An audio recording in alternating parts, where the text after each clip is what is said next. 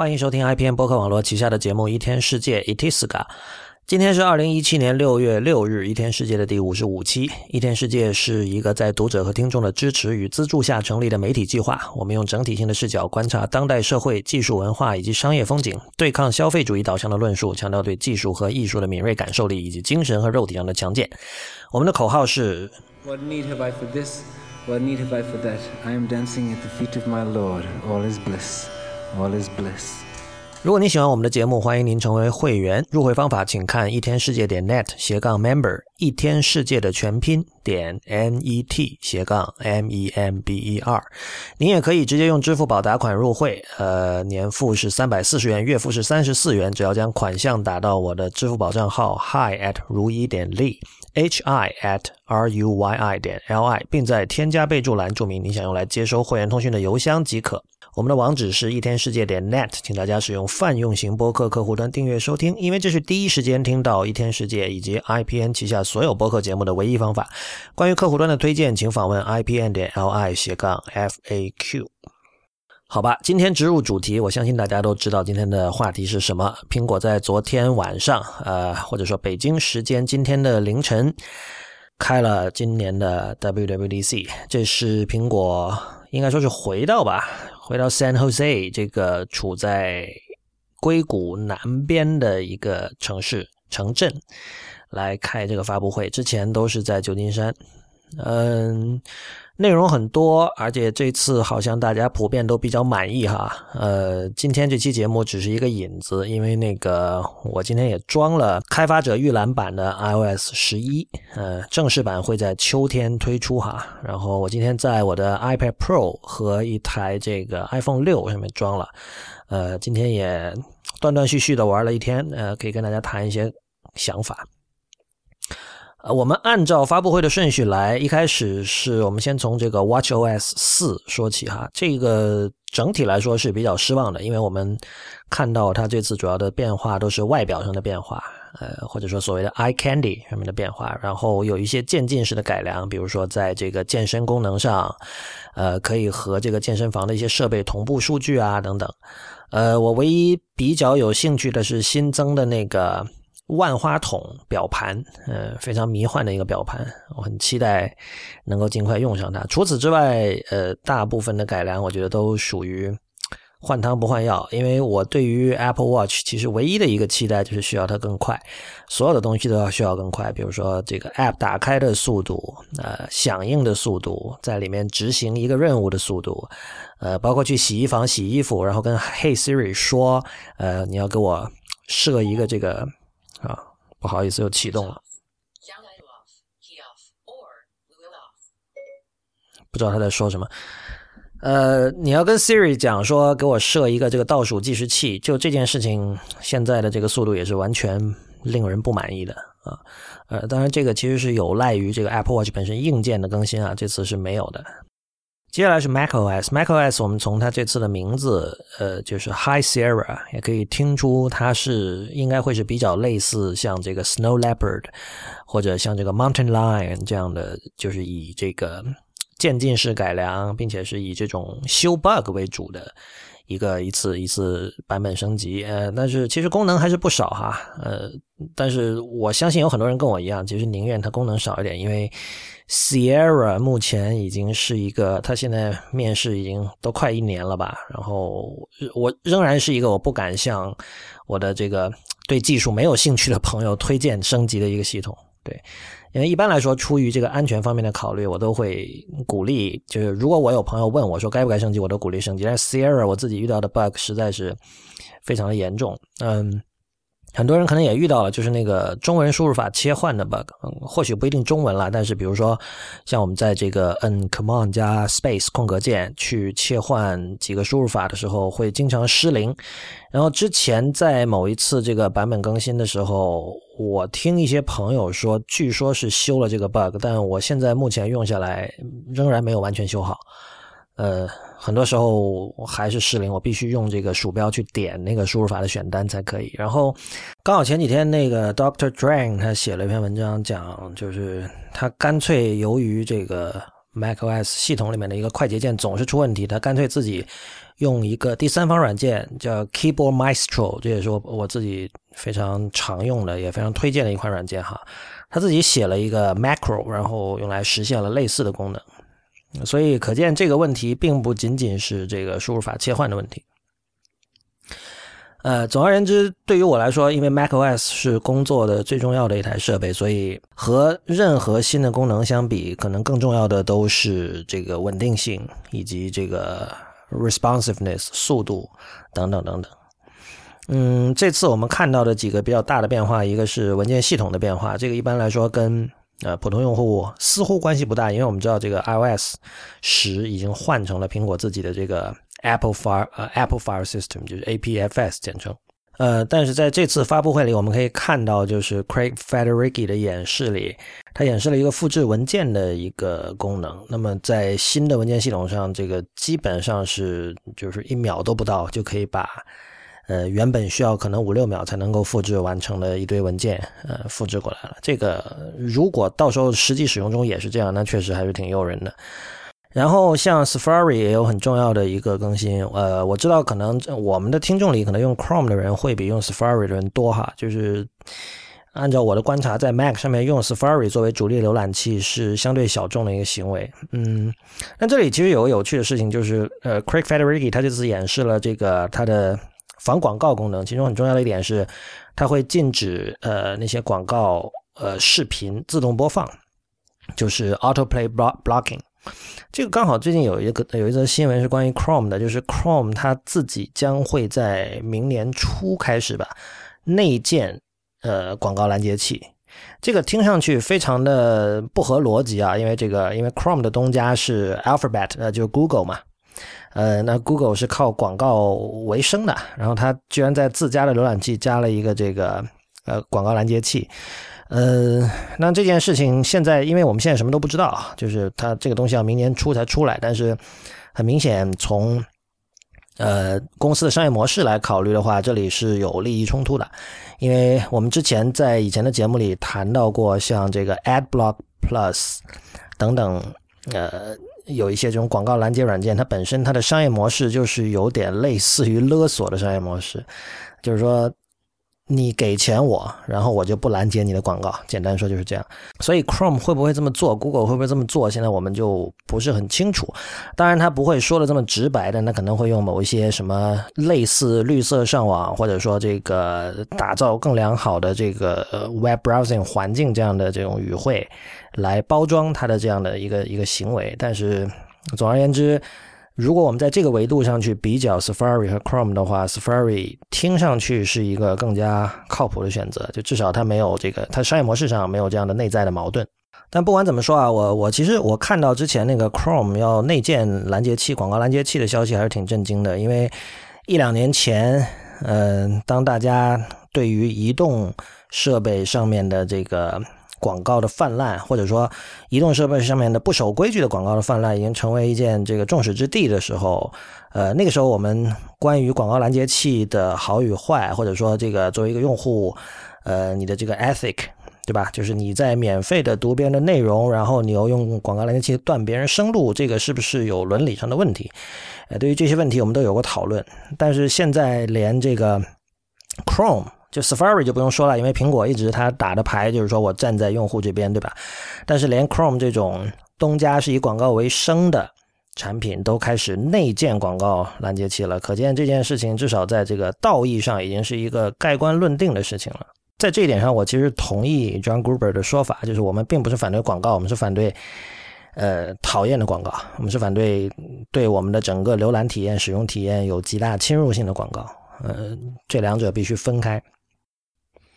我自己是很至少有半年了吧，开始就是已经把这个就再一次哈，把这个 DuckDuckGo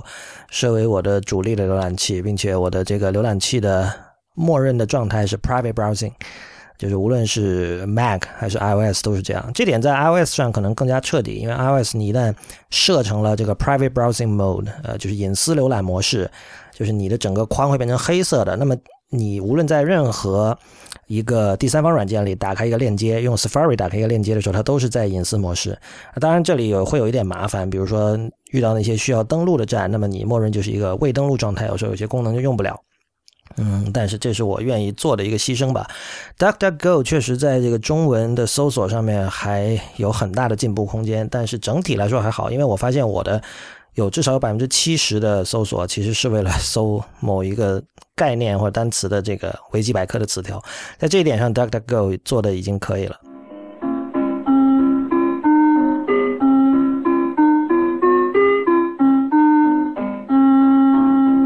Hi Sarah，还有一个大的升级是 Metal Two，这个是主要对开发者有意义的一个东西。不过另一方面，这个它还标志着苹果，呃，或许不能说进入 VR 领域吧，但它至少至少以前就是说苹果基本是跟 VR 虚拟现实没有什么关系的一个呃一个 computing platform。但是现在在 Metal Two 下面，呃，他们也做了很多，在这昨天的发布会做了很多演示哈，就是在苹果的设备在 Mac 上面进行 VR 开发已经成为可能了。怎么说呢？还是我刚才讲的，就是我觉得稳定性比什么都重要。这里也涉及等会儿提到 iOS 的时候，呃，Federici 在演示这个 iMessage 的时候提到的一点，就是同步的可靠性问题，呃，包括 Photos 的这个同步的可靠性问题。嗯，之前好像是你在 Photos 里去。Like 一个照片，或者去 tag 去给某个某张照片里有某个人脸去做标记，呃，这些数据是不会在不同的平台，就是比如 iOS 和 Mac 之间同步的。那么这次好像这些问题都解决了，但是呃，具体你实际用起来怎么样，那又是另一回事儿哈。因为这个理论上，其实 iMessage 一直是它的信息同步，至少在很多很多年前吧，四五年前就已经说是可以了，但是我们都知道，经常会出现这个。信息的次序错误，或者有些信息根本就同步到某无法同步到某一个设备上等等这样的问题。呃，这次发布会其实最大的亮点，肯定毫无疑问是 iOS 十一。呃，它这是这次的重头戏，而且它等于说真的可以说是彻底的让 iPad，呃，iPad Pro，呃，改头换面了啊。呃，我们至此为止，我们不得不相信，就是说这 Tim Cook。呃，他作为这个公司的这个领导者，他对于 iPad 那种无比的信心，呃，确实不是闹着玩的。因为我们就是从数字上看，iPad 的销量一直是并不令人满意，很多时候是令人担忧的。就是关于这个 iPad 这个产品的增长乏力，其实大家已经说了很多年了哈。呃，最近它的销量也并不是特别的理想。嗯，但是我们看到另一方面，就是 Tim Cook 一直在力挺 iPad，他反复对外界讲说，我自己已经在完全用 iPad 工作了。然后，当然这个圈内也有一些知名的，像这个 Federico Vitici，就是 Mac Stories 的那个人，他是非常有名的，就是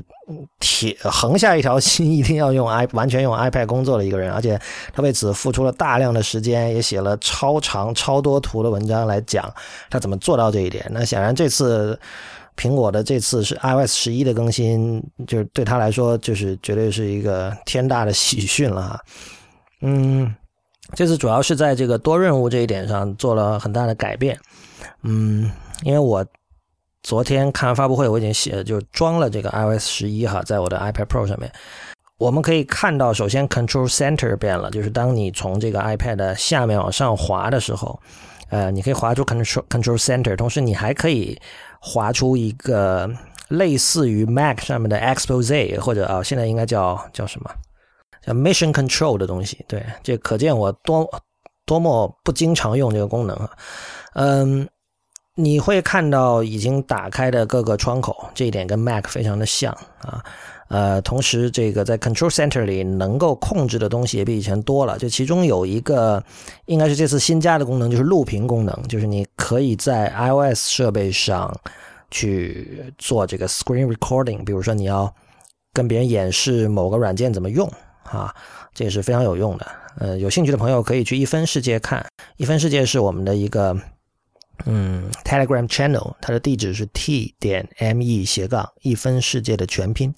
，t 点 me 斜杠一分世界的全拼啊。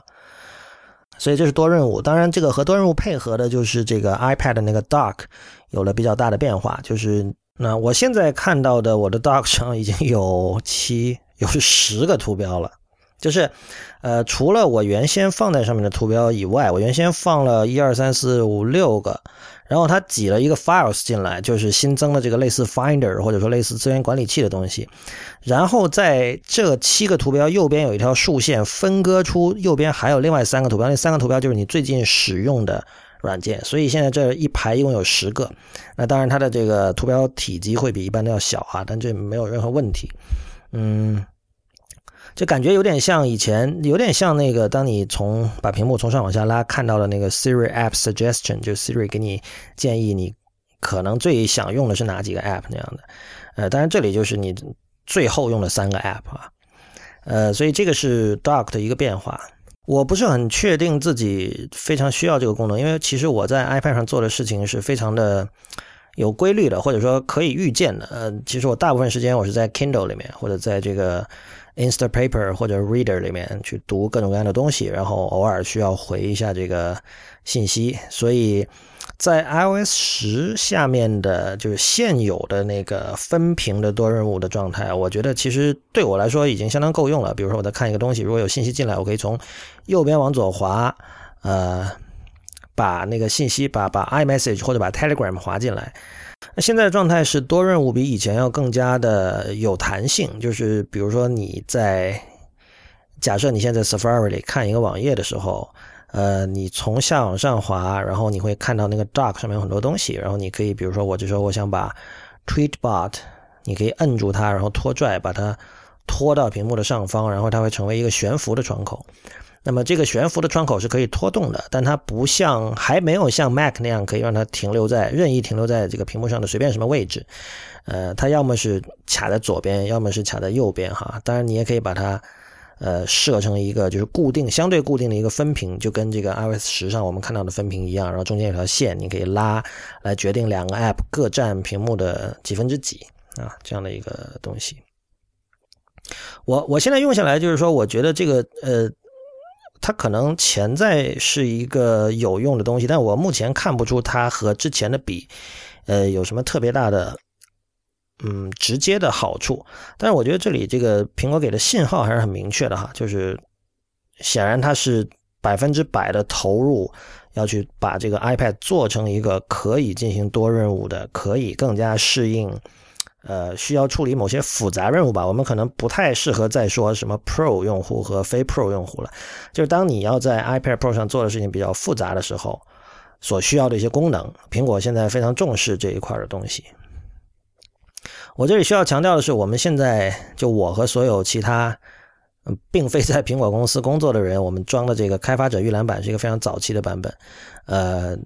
这个往后接下来过一段时间会有 beta，是一个公共公众的对公众开放的 beta，就任何人都可以装的。现在你是要有这个开发者账号才可以装。那个版本应该会稳定一点。现在这个版本其实还好了，就是我常平时用的大部分的 app 都没有什么问题，有时候会有一些小 bug，这个难免。但是同时，这个我也想说明的就是，我现在今天。看到的所有这些交互方式，在未来是有可能改变的。当然，iOS 十一有还有两个重大的变化，一个是 iMessage 增加了转账的功能。这个功能我第一次看到的时候，想到的是 Facebook Messenger，因为 Facebook Messenger 至少在三年前、四年前、两年前，反正很早之前，它就已经有了这个点对点转账的功能，就是你只要绑定一张借记卡。啊，这个绑定过程也很简单，你把卡号输进去，然后输入一个通过手机短信获得的验证码，然后好像就 OK 了吧？我记得，反正很很方便。然后你就可以直接在这个 Facebook Messenger 里面给你的好友转账啊。嗯，但这个功能一直就没有做起来，我在美国很少见到有人在用。嗯，相反，美国像 Venmo 这样的呃转账软件是至少在学生群体中，我发现用的比较多。所以，iMessage 现在的情况就是，它相当于做了一个类似 Facebook Messenger 的东西，所以目前不太确定它能够做得起来。此外，就是这个，由于 iMessage 之前它的稳定性一直非常堪令人看担心啊。呃，如果你在发文字信息的时候都经常有说信息送不到，或者说这个顺序呃混乱这样的问题，那么涉及到支付的时候，如果出现这样的问题，那就非常致命了。那接下来是 Files，Files 这个东西现在好像没有什么可用的，因为里面是空的。然后我能看到的就是 iPad 本地的文件和 iCloud Drive。iCloud Drive 我一直没有正儿八经去用它，因为我云盘我是 Dropbox 为主，而 Dropbox 好像目前还不支持它，要等它这个 Dropbox 这个 App 本身更新才可以。当然，我知道对于这个一直想完全在 iPad 上工作的人来说，这个 Files 肯定是一个呃期盼已久的东西。嗯，但其实对我来说，能不能在 iPad 上完全工作，其实重要的一个重要的问题还是输入法的问题。就是因为我的工作需要打大量的字，所以输入法本身它毫无疑问的会成为一个最大的一个瓶颈。就是或者说。你只要比我现在在 Mac 上所习惯的输入法稍微慢一点点，在用户体验上的这种影响都会是巨大的。iOS 十一还有一个重大的变化就是 App Store 的改版，嗯，其实同时改版的还有那个 Podcast，这个发布会上没提哈。这两个改版，我不怀疑它这个工作量上肯定是巨大的哈，但在我看来，它更多像是一种。呃，内容编辑上的调整，嗯，比如说在 App Store 里，我们看到这个游戏它居然有了自己一个专属的一个标签，一个 Tab，嗯，或许我不应该说居然，因为这个很早之前我就注意到这个游戏在呃苹果的推荐，还有在就是你一进到 App Store 里，你看到的基本满眼都是游戏，就是你你甚至会怀疑这是一个呃 Game Store，就不是一个 App Store，所以。而且而且我也一直讲说，这个游戏跟所有其他的 App 放在一起来竞争，来排排在一个表一个榜单上，这其实是不公平的。所以现在游戏有了自己的 Tab 之后，它也有了自己的榜单。呃，你可以看到，比如像呃传统的在这个榜上长居高居不下的，像这个 Minecraft，呃，像很多这些游戏软件，它现在就不会再跟其他的 App 放在一起了。呃，这个我觉得对于做非游戏 App 的人，比如做工具类的，做生产力工具，呃，或者做这个，比如说用来看 PDF 的，或者呃用来记笔记的，诸如此类的这些这个软件开发者来说，应该是一件很好的事情，因为就是从量上来说，你是很难跟游戏相比的。呃，这次 App Store 还增加了一个叫 Today 的标签页，这个应该是从 Apple Music 的 For You 和 News 的 For You 那边过来的吧？因为呃，Apple Music 现在有这个每天的 Playlist，呃，在 App Store 里的 Today 有着类似的功能，呃，就基本上这是一个苹果的这个 App 编辑团队的一个头版这样的一个一个概念。你可以看到它有这个当日精选的 App，然后有当日精选的游戏，这两个也是分开的啊。呃，然后有这个目前迅速窜起的 App，呃，还有这个这个编辑们最喜欢的 App，还有各种以前都有的这各种这个 collection，就是同类的 App 的一个集合，比如说独立游戏的集合等等等等。然后甚至它还会有一些教程类的东西，比如说现在我们在首页可以看到的是一个。呃，如何更好的使用这个应该读 Visco 吧，VSCO 这个相机软件啊，这是一篇，这是一篇文章，就是这些会像是你经常在那些科技网站上看到的文章啊，等于苹果现在自己来写这样的东西了。呃，可能有的人会说这里有伦理问题，就是说，照理说一个比如说写唱片评论的人。唱片评论是不应该由唱片公司来写，对吧？是应该由一个第三方的独立的杂志来写。但是事实上，我们不要忘记，就是比如唱片店或者书店，都会出他们自己的内部刊物啊。内部刊物这个就是它虽然是印刷版，但很多时候也是免费的，因为它它就主要是起到这个书讯的作用。它可以告诉你最近有什么书，呃，然后它也会请一些人来写书评，向你推荐各种各样的读物等等等等。所以这种这种实践，其实在这个内容生产的领域是古已有之。就总体来说，我觉得这个也是 Phil Schiller 接手 App Store 之后的一个新政吧，或者说这个 App Store 的有了切实的变化这么多年。呃，但是这个就是呃，之前我们之所以对 App Store 有一些抱怨，其实主要是从这个第三方开发者，尤其是独立的第三方开发者的角度来看的。而这些开发者的诉求，其实在这次改版中并没有得到什么体现，比如说。没有升级了，还是没有升级，而且我们觉得从可见的、可预见的未来都不会有这种针对一个软件升级额外付费这样的功能啊。第三方开发者不满意的东西，在这个 iOS 十一下面的这个新的 App App Store 框架，它仍然会不满意。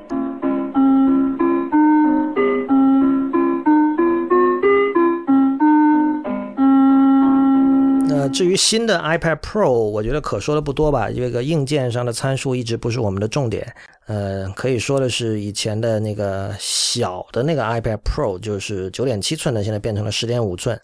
呃，这个看起来好像没有大很多，但是因为它同时它的那个边框比以前薄了，所以据说它的屏幕面积是增加了百分之四十。当然，这次对于这个 Apple Pencil 以及这个 Notes，就是笔记内建的那个笔记软件的更新，似乎让很多人有了这个购买 Apple Pencil 的理由哈。呃，我们今天有很多人都在谈论所谓更自然的和计算设备交互的方式，比如说语音 Voice First，这当然是一个。最典型也最热门的一个话题，呃，似乎一夜之间大家都有了一种说我们要去极客化的这样的一种一种欲望。嗯，和打字相比，很显然手写输入是更加去极客化或者说更加自然的一种一种沟通方式。就似乎如果你已经进入了，或者说你有一只脚踏进了 Voice First 的世界，然后这个时候你把一部分的打字工作把它交给一支笔来进行。似乎是一件很顺理成章的事情。我相信很多人，包括我自己在内，呃，都有过就是未来可能完全不需要写字这样的想法。嗯，但是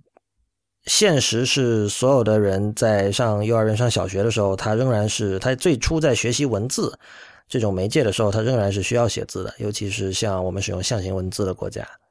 呃，我们可以从这个角度重新思考一下，当年乔布斯在第一代 iPhone 发布会上说的那句非常有名的“这个 Who needs a stylus”，就是谁要手写笔呢？对吧？手写笔这种东西是他非常看不上的。一般来说，我们会认为有有有很多人会认为，现在苹果就是自从苹果推出了 Apple Pencil 以来，大家就会说，乔布斯始终还是错了，对吧？就是始终人们还是需要一支手写笔的。在这样一种思考框架框架下，我们可以说有手写笔是一种，呃，在人机交互界面上的退步，而乔布斯所讲究的那种，就是不要手写笔，完全通过呃每个人生来就有的十只手指交互，是一种更加进步、更加 progressive 的一种交互方式。呃，但是你仔细想一下，乔布斯构想的那种交互，在那样的世界里，其实他是把呃触摸输入，呃。把它限制在了一个非常小的一个范围之内，就是在乔布斯的想象里，你对你可以用你的手指跟屏幕进行交互，但你所做的事情，呃，基本上跟内容生产不没有任何关系。就是你做的事情就是按一按按钮，呃，拉一拉滑杆，对吧？调节一下窗口大小，等等等等。每次当你需要正儿八经的输入一点什么东西，需要通过呃抽象的符号，也就是文字跟别人沟通的时候，你仍然是用。传统意义上的键盘，虽然那是软键盘，但它整个的这个 paradigm 仍然是来自传统。我们现在用的这个 QWERTY 键盘也好，德沃夏克键盘也好，是是这样的一个由一个个小方格组成的这样的一个系统来进行文字输入的。所以从这个意义上说，你可以说它的思维范式并没有脱离。呃，他自己启动的个人电脑革命的那一套范式，就是就是 Mac 在一九八四年或者说更早，Apple 一、Apple 二的那个时候的范式。认真而严肃的输入工作是需要通过键盘，不管是硬键盘还是软键盘进行的。但是我们今天来想的话，就是如果呃大家相信 Voice First 时代，大家相信电脑确实会朝着一个更加自然的人机交互的方式这样的方向前进的话，呃。脱离键盘，或者忘掉键盘，毁掉毁让键盘毁灭，让键盘消失，呃，可能才是更加 progressive、更加进步的一种方向。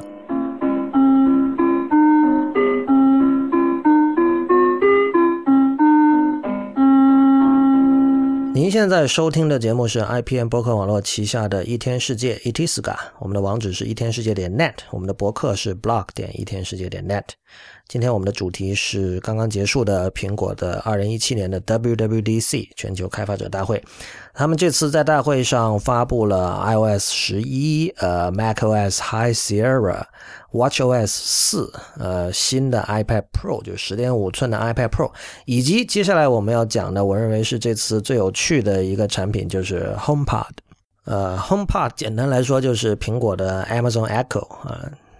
这样说当然很不准确哈，但是我相信大家这么听了以后就知道是怎么回事了。呃，各家大厂都在出自己的这个智能家居助理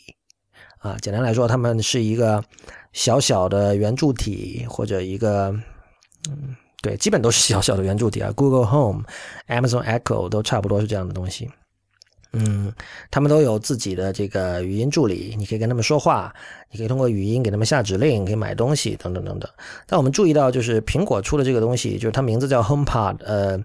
在营销上，苹果完全没有把它当成一个智能语音助理或者说智能家居助理来说，呃，它是把它当成了一个音乐设备。Phil Schiller 在介绍 HomePod 这个产品的时候用的那句口号是叫这个 “Reinvent Home Music”，就是。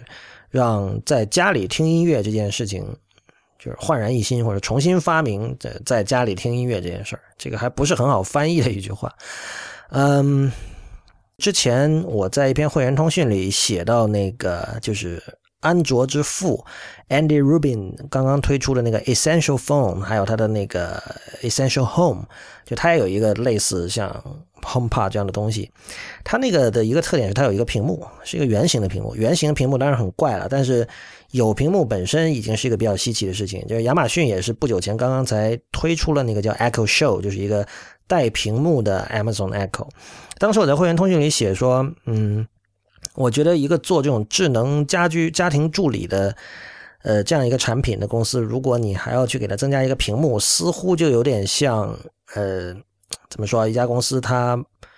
想做平板，但又觉得舍弃不了这个笔记本电脑的用户，就总会觉得说：“哦，我必须把它做成一个笔记本电脑斜杠平板。”是这样的一种做产品的思路吧？就是如果你真的相信 Voice First，你就干脆铁了心就不要屏幕！而且我们我们知道，这个像这种东西，你是放在家里的某个角落里的，你并不是经常会走过去看。啊，而且很多时候你的手里已经有一个屏幕，你的口袋里可能已经有一个屏幕了。就是如果我能看这个屏幕，我我为什么要就有什么样的信息值得你走一趟走到某一个其实并不算近的角落里去，只是为了看那个屏幕上的一点点信息呢？是吧？呃，所以我当时的判断是，苹果因为当时 HomePod 还没有发布嘛，我当时判断是 HomePod 应该是没有屏幕的。呃，之前也有小道消息说 HomePod 会有屏幕，那么现在出来确实是没有屏幕的，我们看到。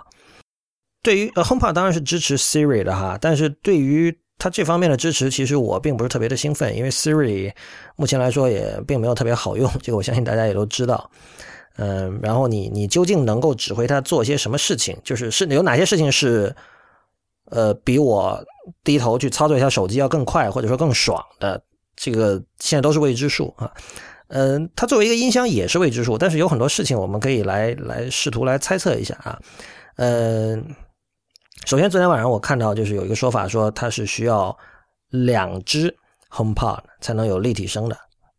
那么这个首先涉及一个就是售价的问题，因为它一只是三百四十九美元，那么两只的话等于说你要花七百美元才能获得一个立体声，而立体声是一个今天这个音乐欣赏实践必备的一个东西，是一个基本基本线。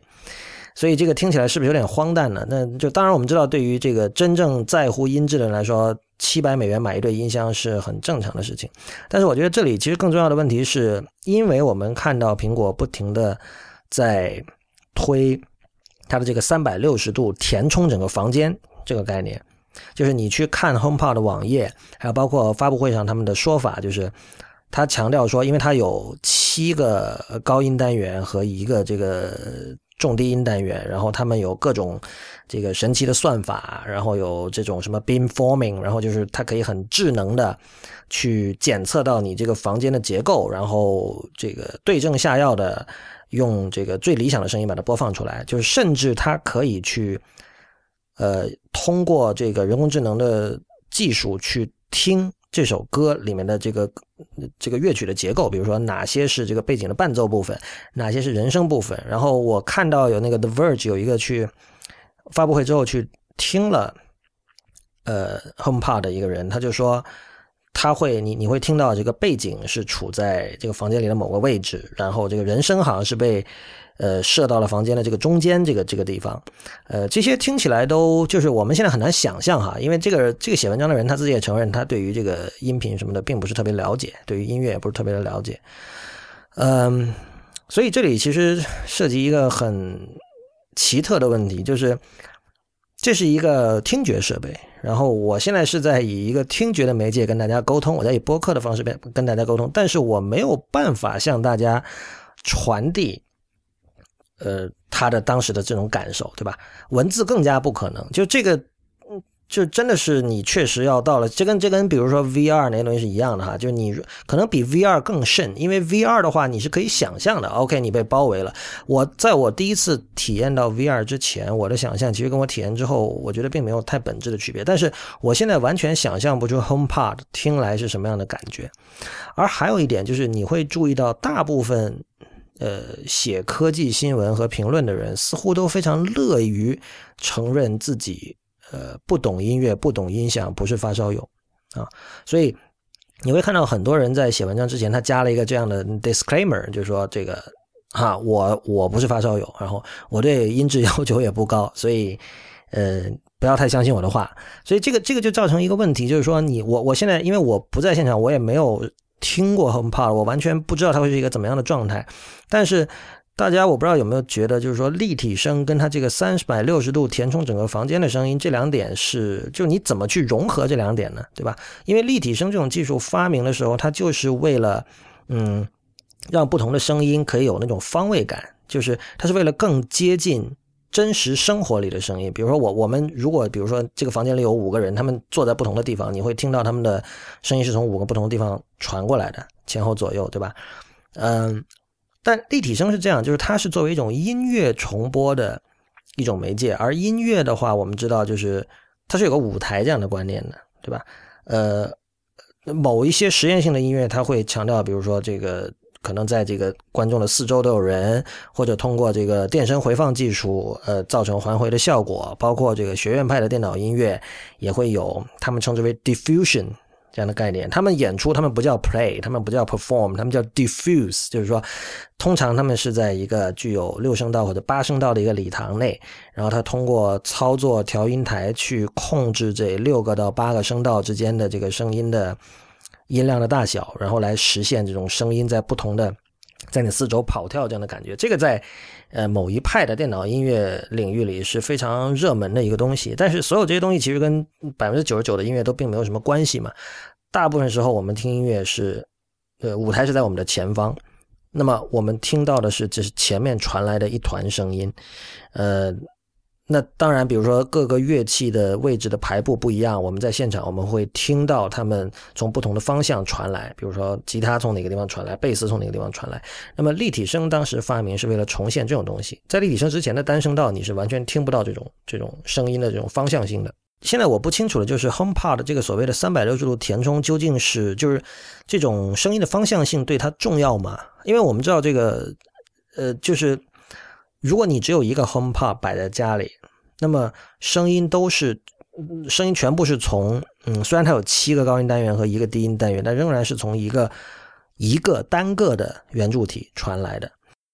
呃，听起来是什么样的感觉？就我我其实很好奇的是这点。然后苹果在它的宣传文案上同样也提到了说，这个有一个字叫 lifelike，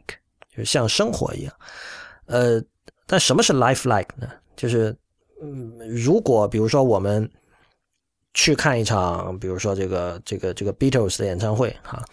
呃，这个时候舞台就是在前面的。那么在这种情况下，如果比如说如果现场是这样，舞台在你前方，就是说我的左边、右边和后边都没有东西在发生的话，呃，这个时候 HomePod 如果真的形成了一种所谓三百六十度填充声音这样的感觉，那这岂不是出现了在真实生活中没有的声音？对吧？那那还算是 life like 吗？那其实是是一种 life enhancement 或者这个 life augmentation，是在增强这个生活。我感觉。此外，比如说我们像如果我们在播放 CD 的时候，因为 CD 在混音和在母带处理的时候，最终它都是假定大家是用一个两声道的一套设备来重放的。那所有他做的所有混音和母带处理上的这个决定，也是基于这样一个现实的。那么，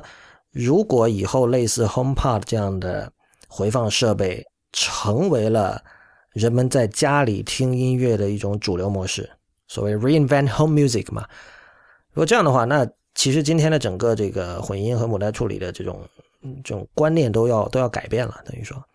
这里其实还涉及一个问题，就是处理母带的权利，mastering 的权利在谁那里？呃，苹果它非常自豪的强调说，我可以根据这个音乐的不同和房间声响效果的不同。来调整我的声音，达到一种最理想的效果。但是这是一个非常简化的说法。那就首先有一个问题是，作为播放设备，你有没有权利去去搞原来的母带？因为这个所有的就就正正规的专业的音乐出版、唱片出版，它最终肯定是有一个做 mastering 呃做 mastering 的人，他呃尽量的保证这样的声音在各种不同。等级的设备上听到的效果是一样的，呃，为此他在音对于声音的各种参数进行了非常仔细的这种调整。那么这个时候等于说，HomePod 如果来进行来来接手来进行那样的所谓的呃智能的调整的话，其实它等于说对这个母带最终的母带又做了新一层的处理。就是他，我看到 Twitter 上有一个人说的，我觉得挺好的，等于说这个 Mastering 和 Mixing 变成了一个 Middleware，成了一个中间件。而这个中间件究竟是怎么工作的？我也作为了解苹果的人，一定会知道，它一定是一个黑箱，你是没有办法知道的。这个跟以前发烧友们玩这个 EQ 还不一样，就是有的人会花这个很贵的价钱买一个很高级的 EQ 设备，只是为了调节这个中高低频之间的这种平衡啊，他可能有自己非常独特的口味或者怎么样。但是这个这这时候这个权利是完全掌握在买这个 EQ 设备的人手里的。他如果想不用，他可以不用；他想把低频增加一点，可以把低频增加一点。但是现在这些权利被放进了苹果的工程师写的一套所谓的这个 Smart 的软件里面，我们不知道里面发生了什么样的东西。也就是说，苹果其实是在全面接管，就是听觉上的最后一里地吧，你可以这么说。就是呃，音乐从一开始的演奏，或者说一开始在电脑上的这个创作，呃，到这个混音，到呃母带处理。到最后输出，然后做成 CD 或者做成这个数字文件，呃，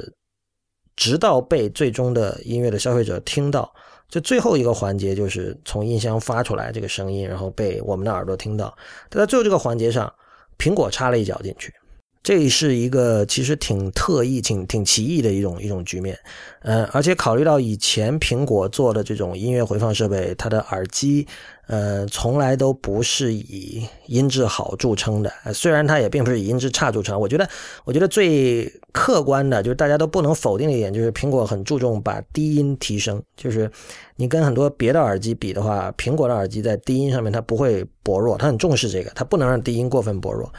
嗯。我们当然可以讨论说它的这个低音它有了量，但有没有质这个问题哈？但是，呃，质这个问题我们都知道这是一个无底洞，是没有办法讨论，而且最终很可能是不欢而散的一种一种讨论。嗯，但整体来说，我们我们可以看到，我我觉得苹果在呃面对这种音乐回放这件事情的时候，它采取的是一种它采取的是一种保底的一种策略，就是我们知道，如果低频太少的话，很多时候可能你贝斯都听不到。啊，那么听不到就属于本来应该有的信息没有了，这个是不能接受的啊。但是你说哦，你听到了之后它的音质怎么样？这个是可以 argue 的。呃，还有一点是我不确定这个苹果强调的所谓的三百六十度的声音是不是为了未来的 VR 世界准备的。呃，我至今仍然相信苹果是一个把 AR 看得比 VR 更重要的公司，但是。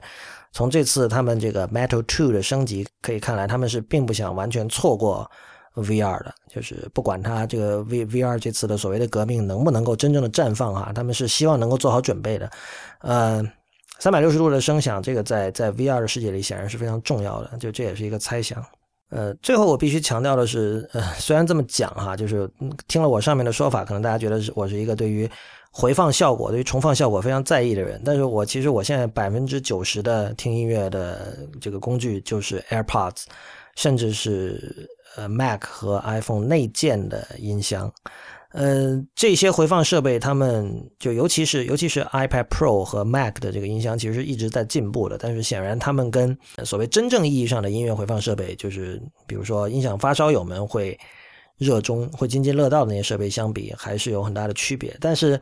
我们可以看到，这里又是一个这个新秩序和旧秩序的一种关系。呃，因为在旧的秩序下，他们是绝对不会，他们考虑的是完全的是其他的一些 priorities，他们绝对不会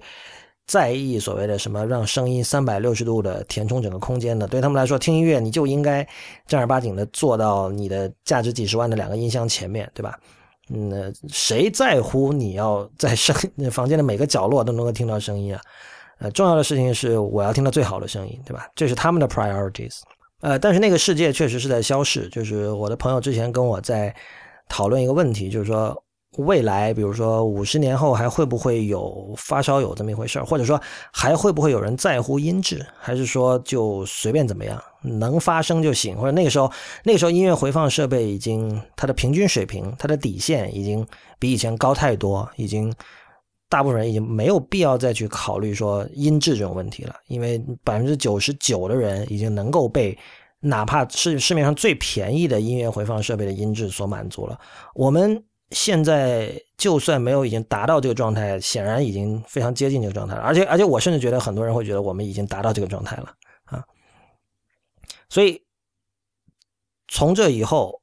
我们听音乐，或者说我们我们去讲究听音乐的这种方式，我们去把它当成一个一个一个 hobby 来玩的时候，我们在乎什么呢那？HomePod 可能在这方面是一个非常初级的早期的一种尝试吧。所以我其实非常期待在今年年底能够听到 HomePod 的实际的效果，好吧？就像今天开头所说，那个这次 WWDC 的信息非常的多，然后今天只是第一天哈，在接下来的几天内，还有接下来应该说几个月内哈，一直到秋天。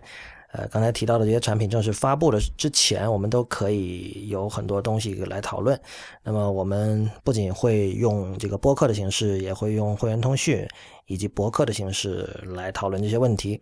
所以，如果您喜欢我们的节目，也请考虑成为我们的会员。呃，入会地址请看一天世界点 net 斜杠 member。那么今天的节目就到此结束，谢谢大家的收听。我们的网址是一天世界点 net，我们的博客是 blog 点一天世界点 net，我们在新浪微博叫 at 一天世界四个汉字 ipn，在 Twitter 和 Instagram 都叫一天世界的全拼 ipn。另外，我们还有短的不像话的节目一分世界，呃，它的网址是 t 点 me 斜杠一分世界的全拼。